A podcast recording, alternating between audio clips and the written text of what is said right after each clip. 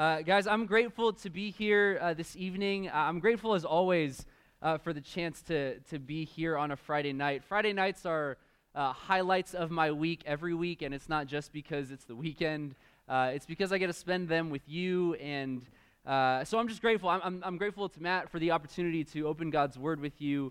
Uh, it's a special privilege, a special honor, and tonight uh, I have the task of showing you what God has to say from the book of First John. So if you haven't already, uh, please make your way to First John in your Bibles. And as you do that, uh, I want to ask you a question. I want to ask you a question.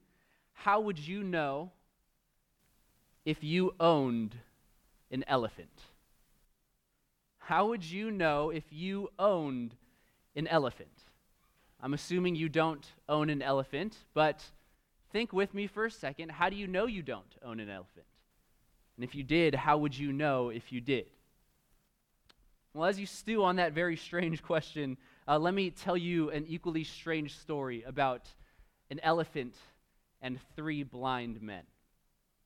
One day, three blind men were presented with an elephant, and none of them had ever encountered an elephant before. In fact, this was the very first time that they had ever heard the word elephant, and each man was told to touch this elephant and describe what an elephant was. And so the first man touches the elephant, and he says, ah, I think I've got it. An elephant is basically a rope. And the second man touches the elephant, and he says, ah, I think I've got it. An elephant is basically a tarp. And the third man touches the elephant, and he says, oh, I think I've got it. An elephant is basically a spike. Well, these three men were quite happy to have learned what an elephant was that day, and so they left and they went straight to the store to purchase their very own elephant. And they walked into Home Depot. And then they, uh, the first man, he bought a rope, and the second man, he bought a tarp, and the third man bought a spike, and these men were really proud of their elephants. They told all their friends about how they had their very own elephant in their house, how it's surprisingly cheap to buy an elephant, and how Home Depot has a great elephant selection. And they were all just, just thrilled about owning their own elephant. And, and yet, not a single one of them actually had an elephant. You see, little did each of these men know they were a long shot from what an elephant actually was, because when they touched the elephant, they only touched a little piece, a little part of the elephant. You see, the man who touched it and thought it was like a rope really only touched the elephant's tail. The man who touched the elephant and thought it was like a tarp really only touched the elephant's ear, and that third man who thought it was like a spike only touched the elephant's tusk. So how would you know if you owned an elephant? Well, what makes you different than these three blind men? It's really simple.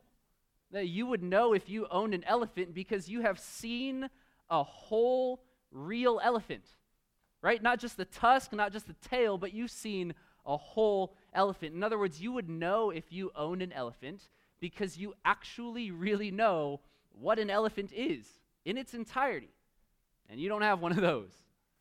You see, if you only knew a, a piece of what an elephant was, it is possible that you might think you had an elephant when you really didn't, just like those three guys in our story.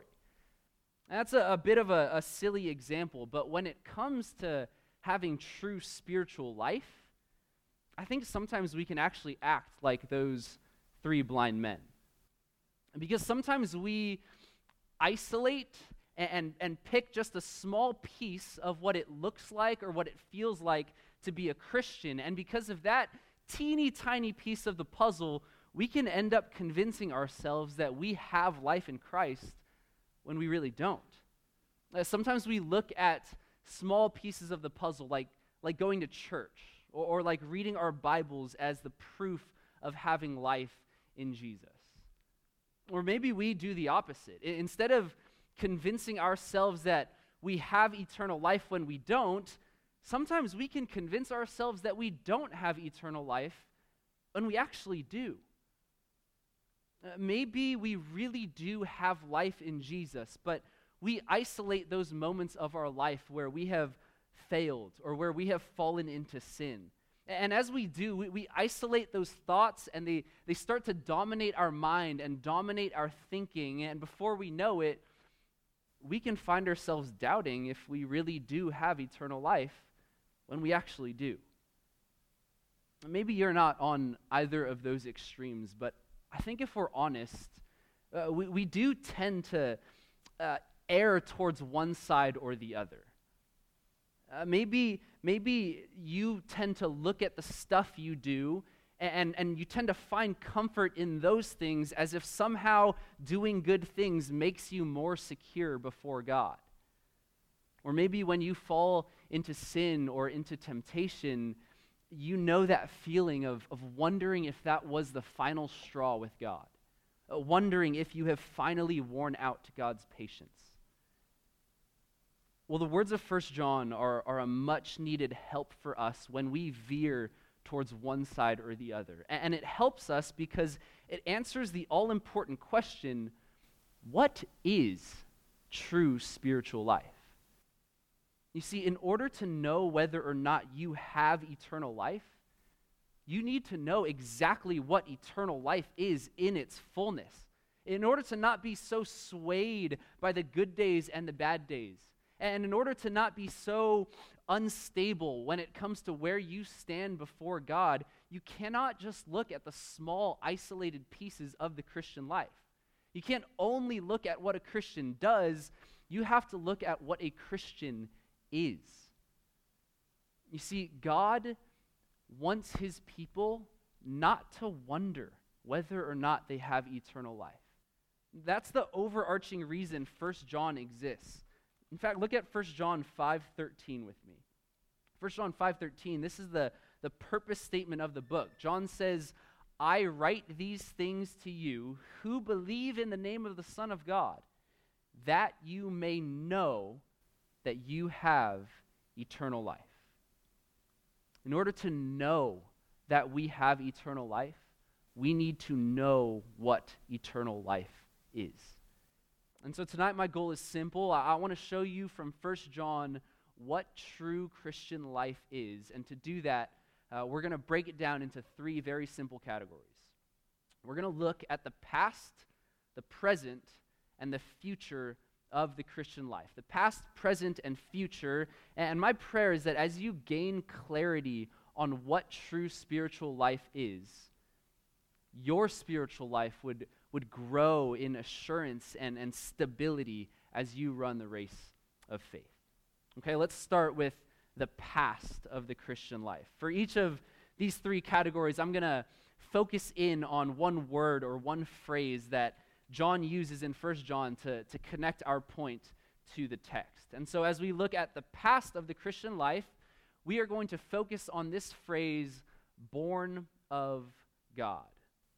Born of God. If you want to know what the Christian life is, probably the best place to start is at Christian birth. Now, obviously, I don't mean uh, physical birth, although God certainly gives you that as well. I'm talking about spiritual birth. You see, every person who is physically alive was once spiritually dead. Ephesians two one, you know this verse. It says, you were dead in the trespasses and sins in which you once walked. But for the Christian, there was a moment where you passed from this spiritual death and into spiritual life. And one of John's favorite ways of talking about that change is being born of God. So what does John mean with that phrase? Well, uh, we're going to do a little Bible study together tonight, okay? Uh, we're going to look at a few times John uses this phrase in First John, and we're actually going to read three passages back to back to back. And, and as we do that, I want you to try to identify something that is exactly the same every time he uses this phrase. Because every time he uses it in First John, when he's talking about a Christian, one thing is exactly the same, and I want you to see that. Okay, let's start with First John two twenty-nine. First John chapter two twenty-nine, this is our first of three. John says, if you know that he is righteous, you may be sure that everyone who practices righteousness has been born of him. Look at chapter four, verse seven. Chapter four, verse seven, John says, "Beloved, let us love one another, for love is from God. And whoever loves has been born of God and knows God." Now look at chapter five, verse one. "Everyone who believes that Jesus is the Christ has been born of God. And everyone who loves the Father loves whoever has been born of him." Did you guys hear what was the same there? Did you hear what, what was the same every single time?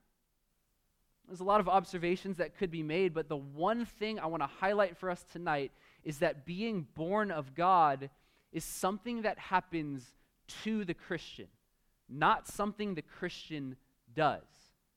Every single time John uses this phrase, when he's speaking about a believer, the believer is passive. In other words, the Christian is the one being acted upon, not the one acting. It looks slightly different depending on the verse in, in the in the English Bible, but the Greek word is the same every single time.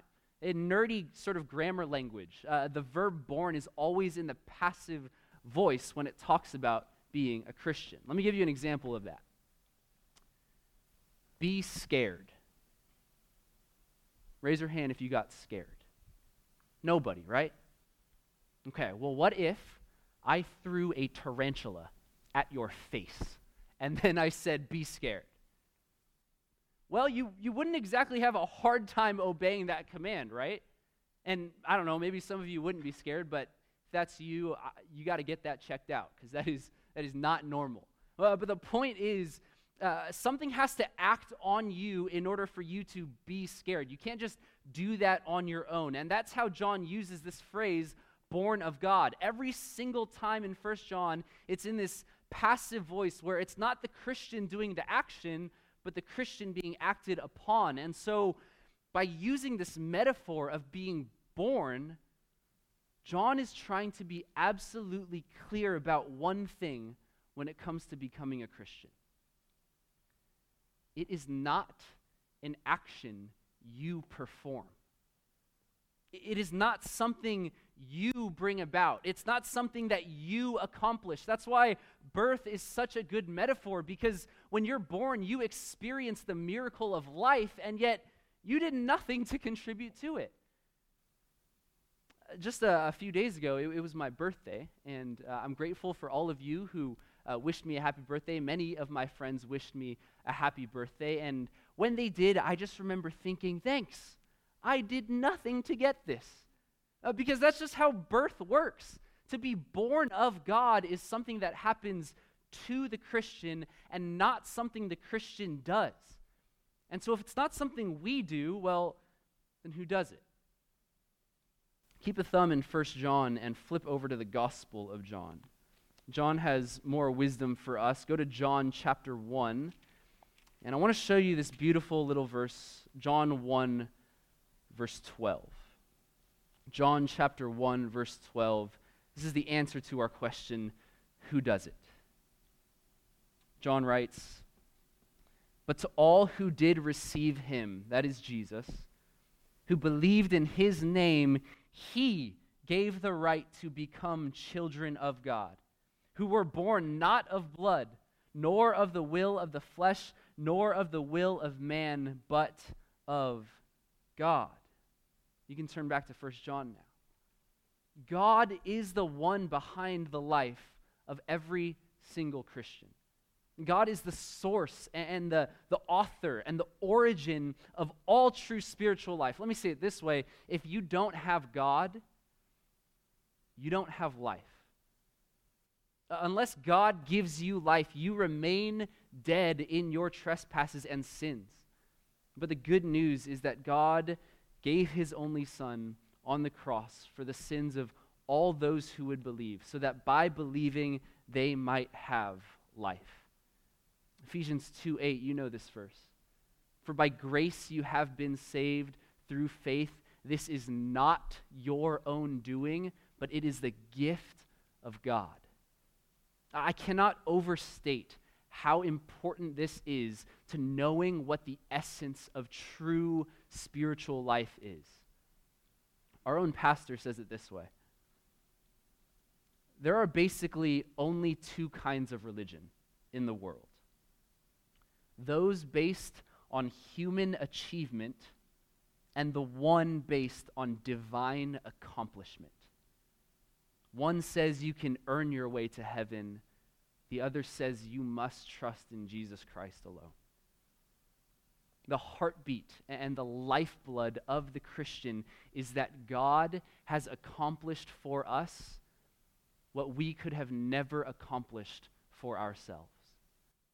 You know, last week, I, I hope that you were both encouraged and challenged. Because I hope that you saw that the call of the Christian life isn't hard. It's impossible, at least on our own.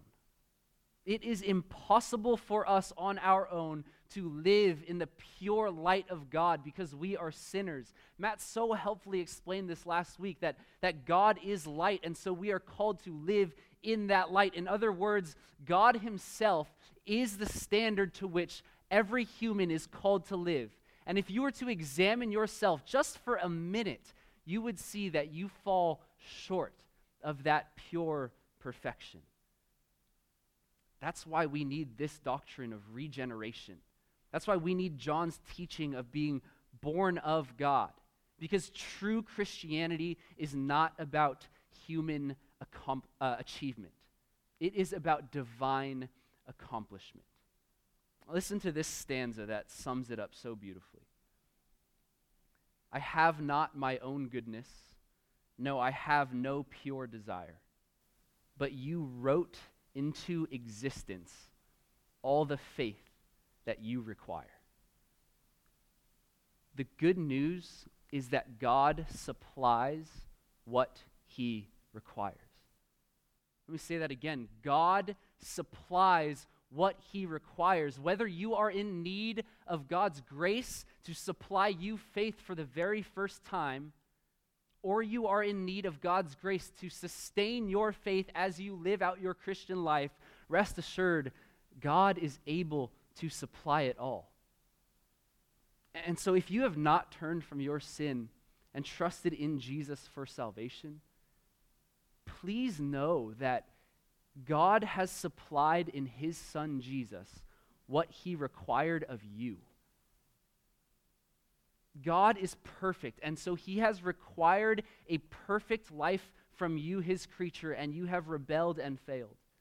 And God is just, and, and so he has required that for your sin you must pay the appropriate penalty. And the appropriate penalty for sin against an eternal God is eternal punishment. That is what God requires of you as your holy creator. But what God has required of you, he himself has supplied. Because Jesus, God of very God, lived that perfect life in your place and paid your debt by dying on the cross. There is nothing more that God requires of you except to turn from your sin and to trust in this Jesus for forgiveness. And this Jesus is trustworthy because three days later he rose from the grave, proving that his life indeed was perfect and proving that his death indeed was not for his own sins, but for the sins of all who would believe. In the gospel, God has supplied what he required. And there's nothing better for you, nothing more urgent for you than to believe in that good news tonight. To believe in that message is to be born of God. It's to have God do for you what you could never do for yourself. And if you are a Christian here today, the same goes for you. If you, if, if, if you feel burdened by the weight of your sin, if you feel tired and weary of, of finding yourself with one foot in the dark, please know God will supply all the grace, all the strength, all the faith that you need to walk in the light. when you stumble and when you fall, when you're tempted, and, and when it feels like you have, have struggled with that one sin one too many times, remember the kind of life that God has given you. When you were born of God, that was a, a definitive and irrevocable act of God. When you trusted in Jesus, that was God doing something in your soul, and God doesn't change his mind, so he will, he will finish the good work that he began in you. It might be uncomfortable, it might hurt, it might feel like a long road ahead, but that's usually how killing sin feels. That's usually how it feels to starve sin and to make no provision for the flesh, and that is not something that we can do in our own strength. But God supplies what he requires. What I just said is seriously started to kind of overlap with our next look into what Christian life is. So let's move on from the past of the Christian life and now look at the present of the Christian life. The present of the Christian life. And as we try to sort of gain clarity on what Christian life is, it's important that we don't just look at the origin of it, but also that we look at the ongoing nature of it. Let's go back to that elephant analogy. If we stop just at the moment of being born of God, we can miss so much about what true spiritual life is. And so we need to, to fill out our understanding by looking at the Christian life in the present. Remember, for each uh, category, we're going to focus in on one word or phrase that John sort of uh, weaves throughout his letter. And to talk about the present of the Christian life, we are going to look at this word, abide. Abide. Uh, now, most of you have, have never met my dad, my earthly dad, to be clear. At least I don't think so. That'd be weird if you had and I didn't know. Uh, but if you did meet my dad, uh, I think you would be surprised. I think if you might, I think if you met my dad, you might say something like, "Are you guys sure you're related? Uh, are, are you sure that, that he's your son?"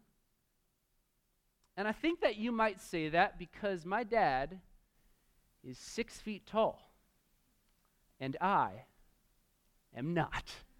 I am I am five eleven and a half with shoes on. Uh, no, I'm not. But you see, what I'm trying to say is that if you were to meet my dad who stands six feet tall and look at me, you'd, you'd see an obvious discrepancy there, right?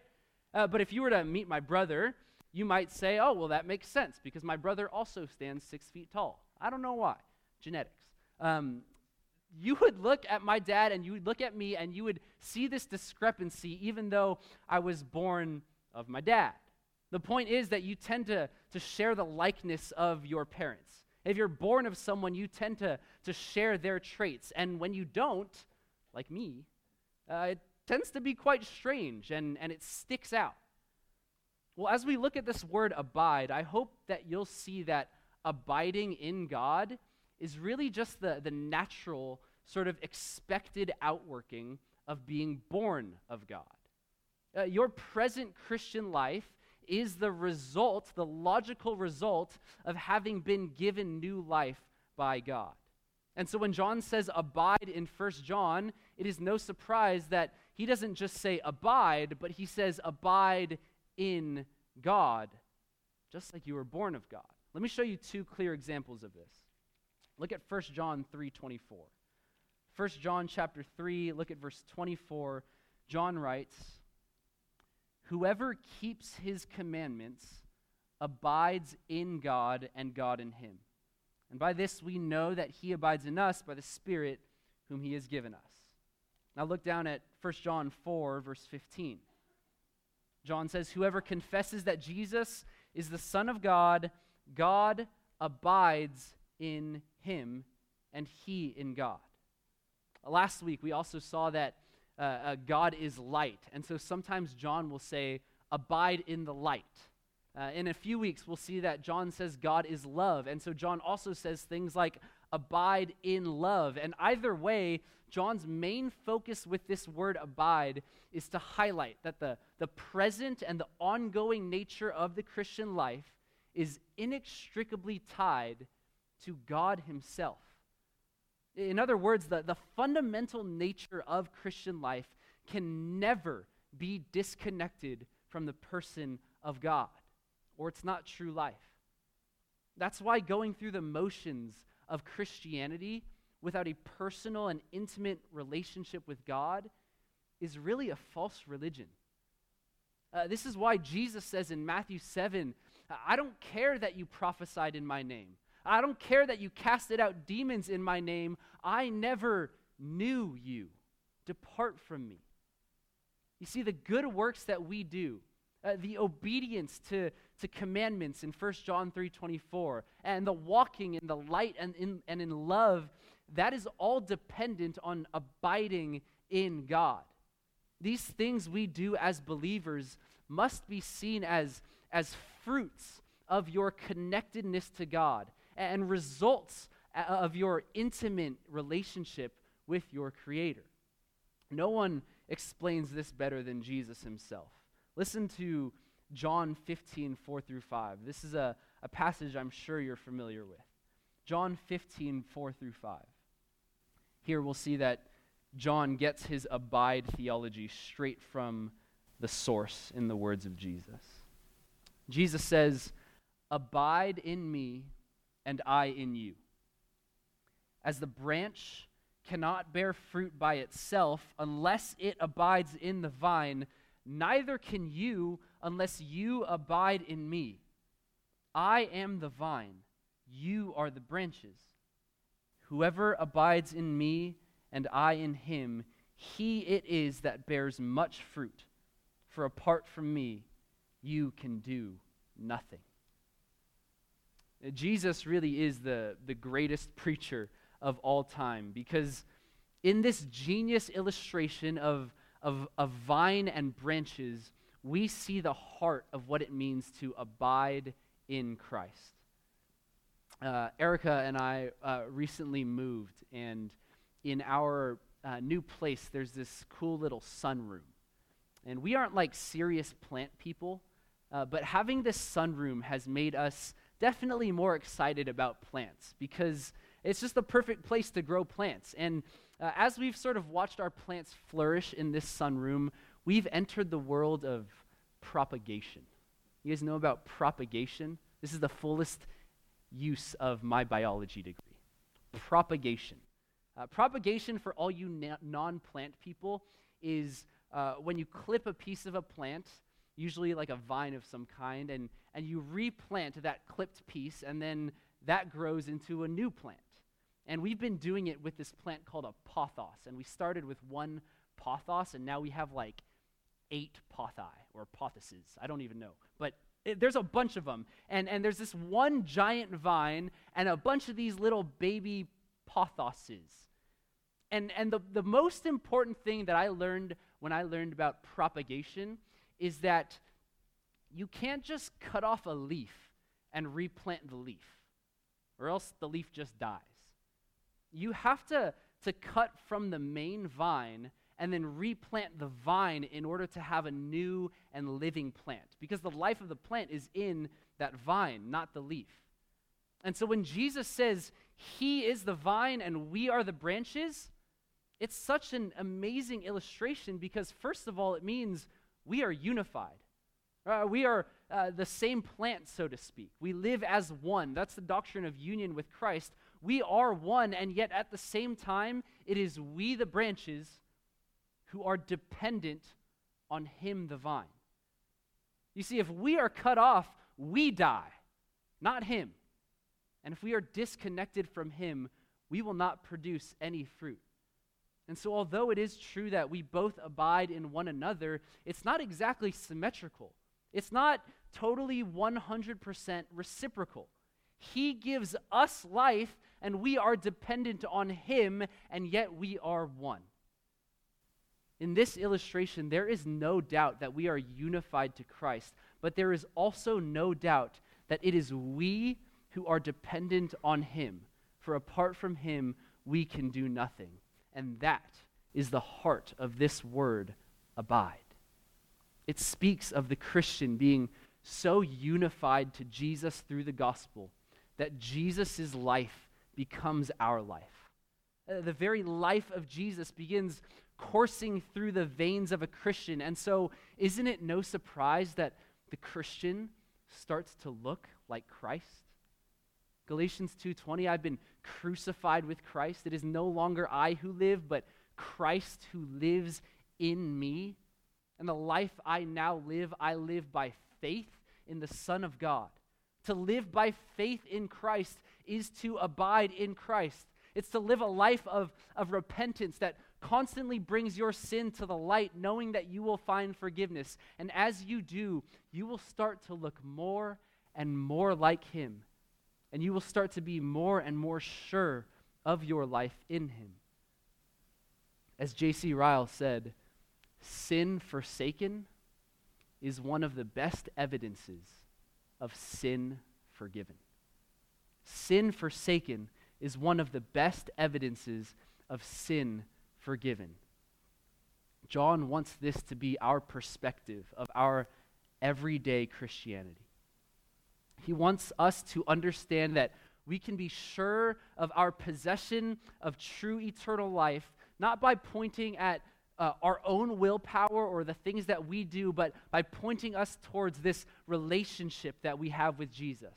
And that is so helpful because I think so often we we tend to think about how we're doing, spiritually speaking, based on how we feel or based on some spiritual experience.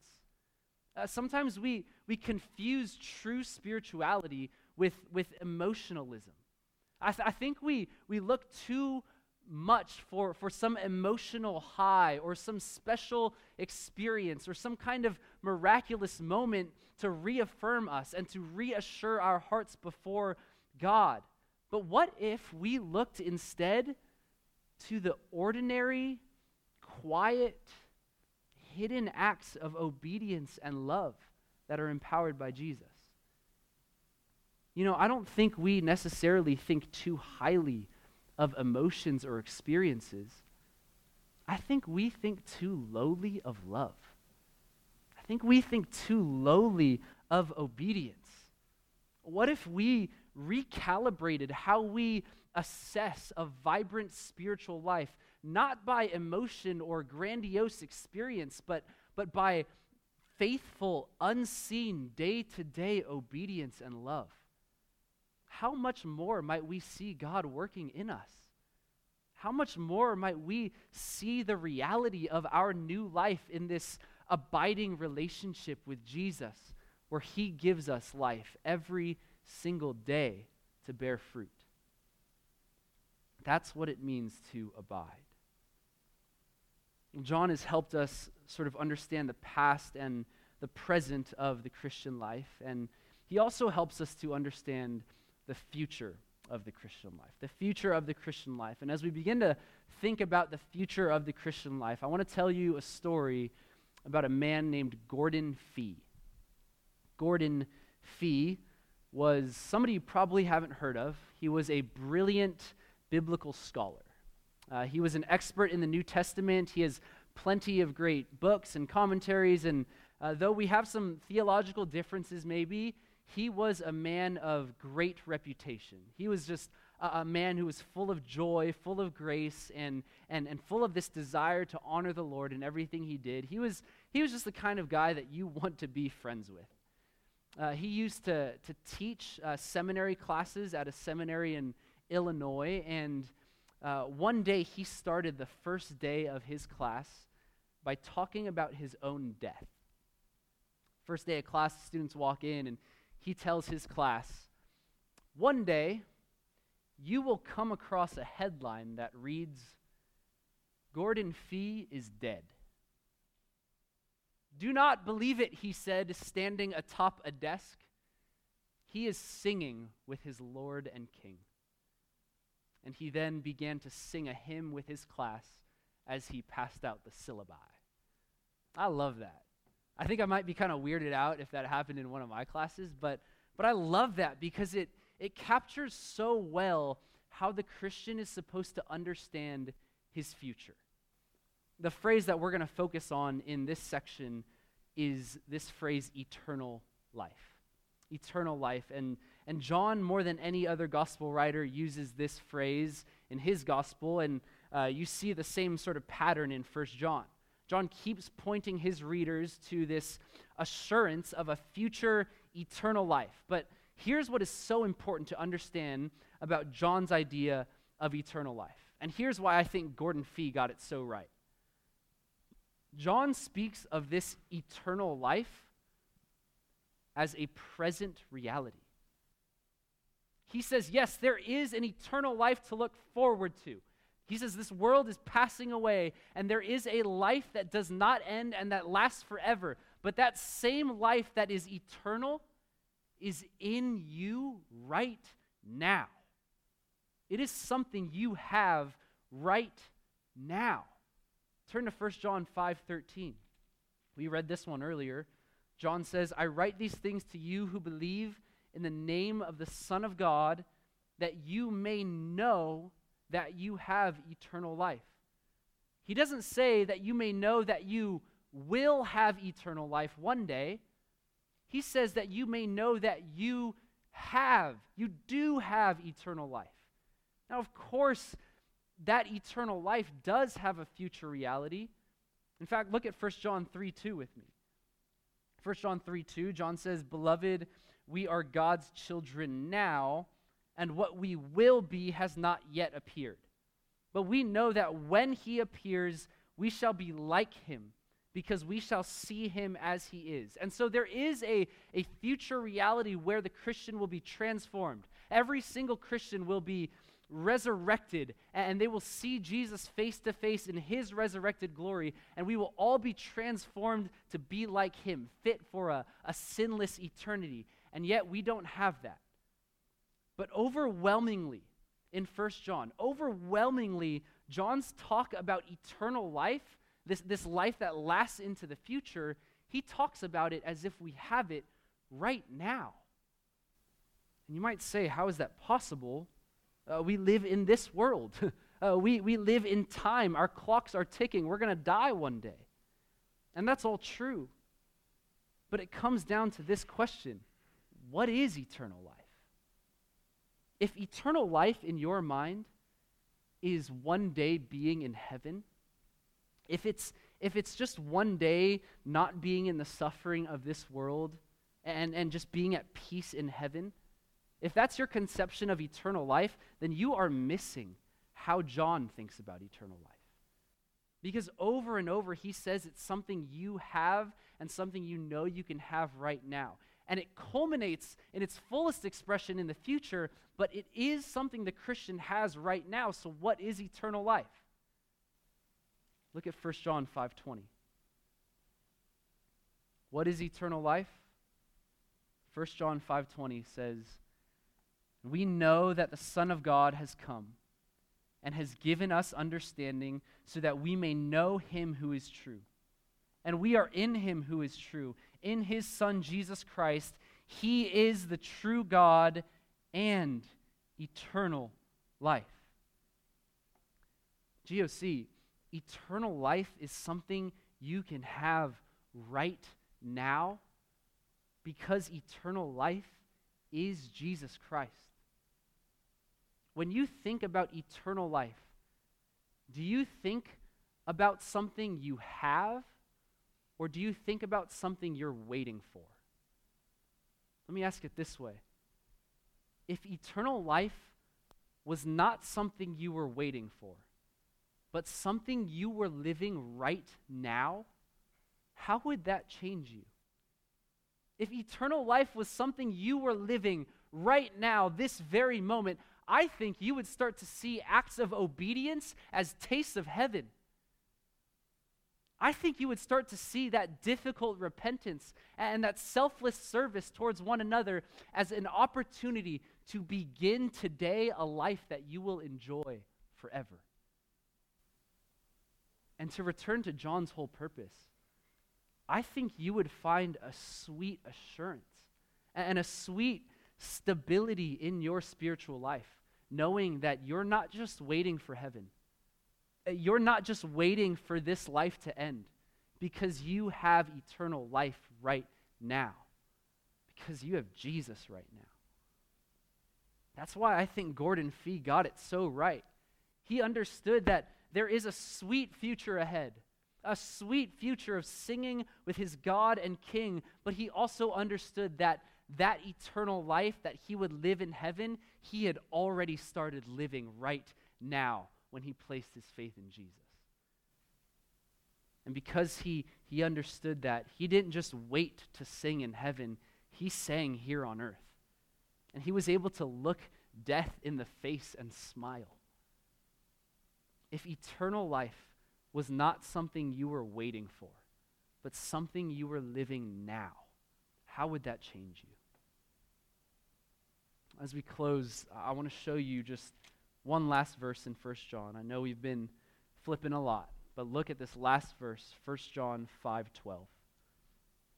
First John chapter five, verse twelve. This verse is the whole sermon in a single sentence. First John five twelve. Whoever has the Son has life. Whoever does not have the Son of God does not have life. If there is one thing that everything we looked at today has in common, it's a complete and total and utter dependence on Jesus for life. No spiritual life begins unless you trust in Jesus. And no spiritual life is sustained unless you are in relationship with Jesus. And no spiritual life lasts forever unless it is found in Jesus. If you want to know what true life is, you must know Jesus Christ. If you want your spiritual life to, to grow in assurance and to not waver in the ups and downs, you need to trust in Jesus and not yourself.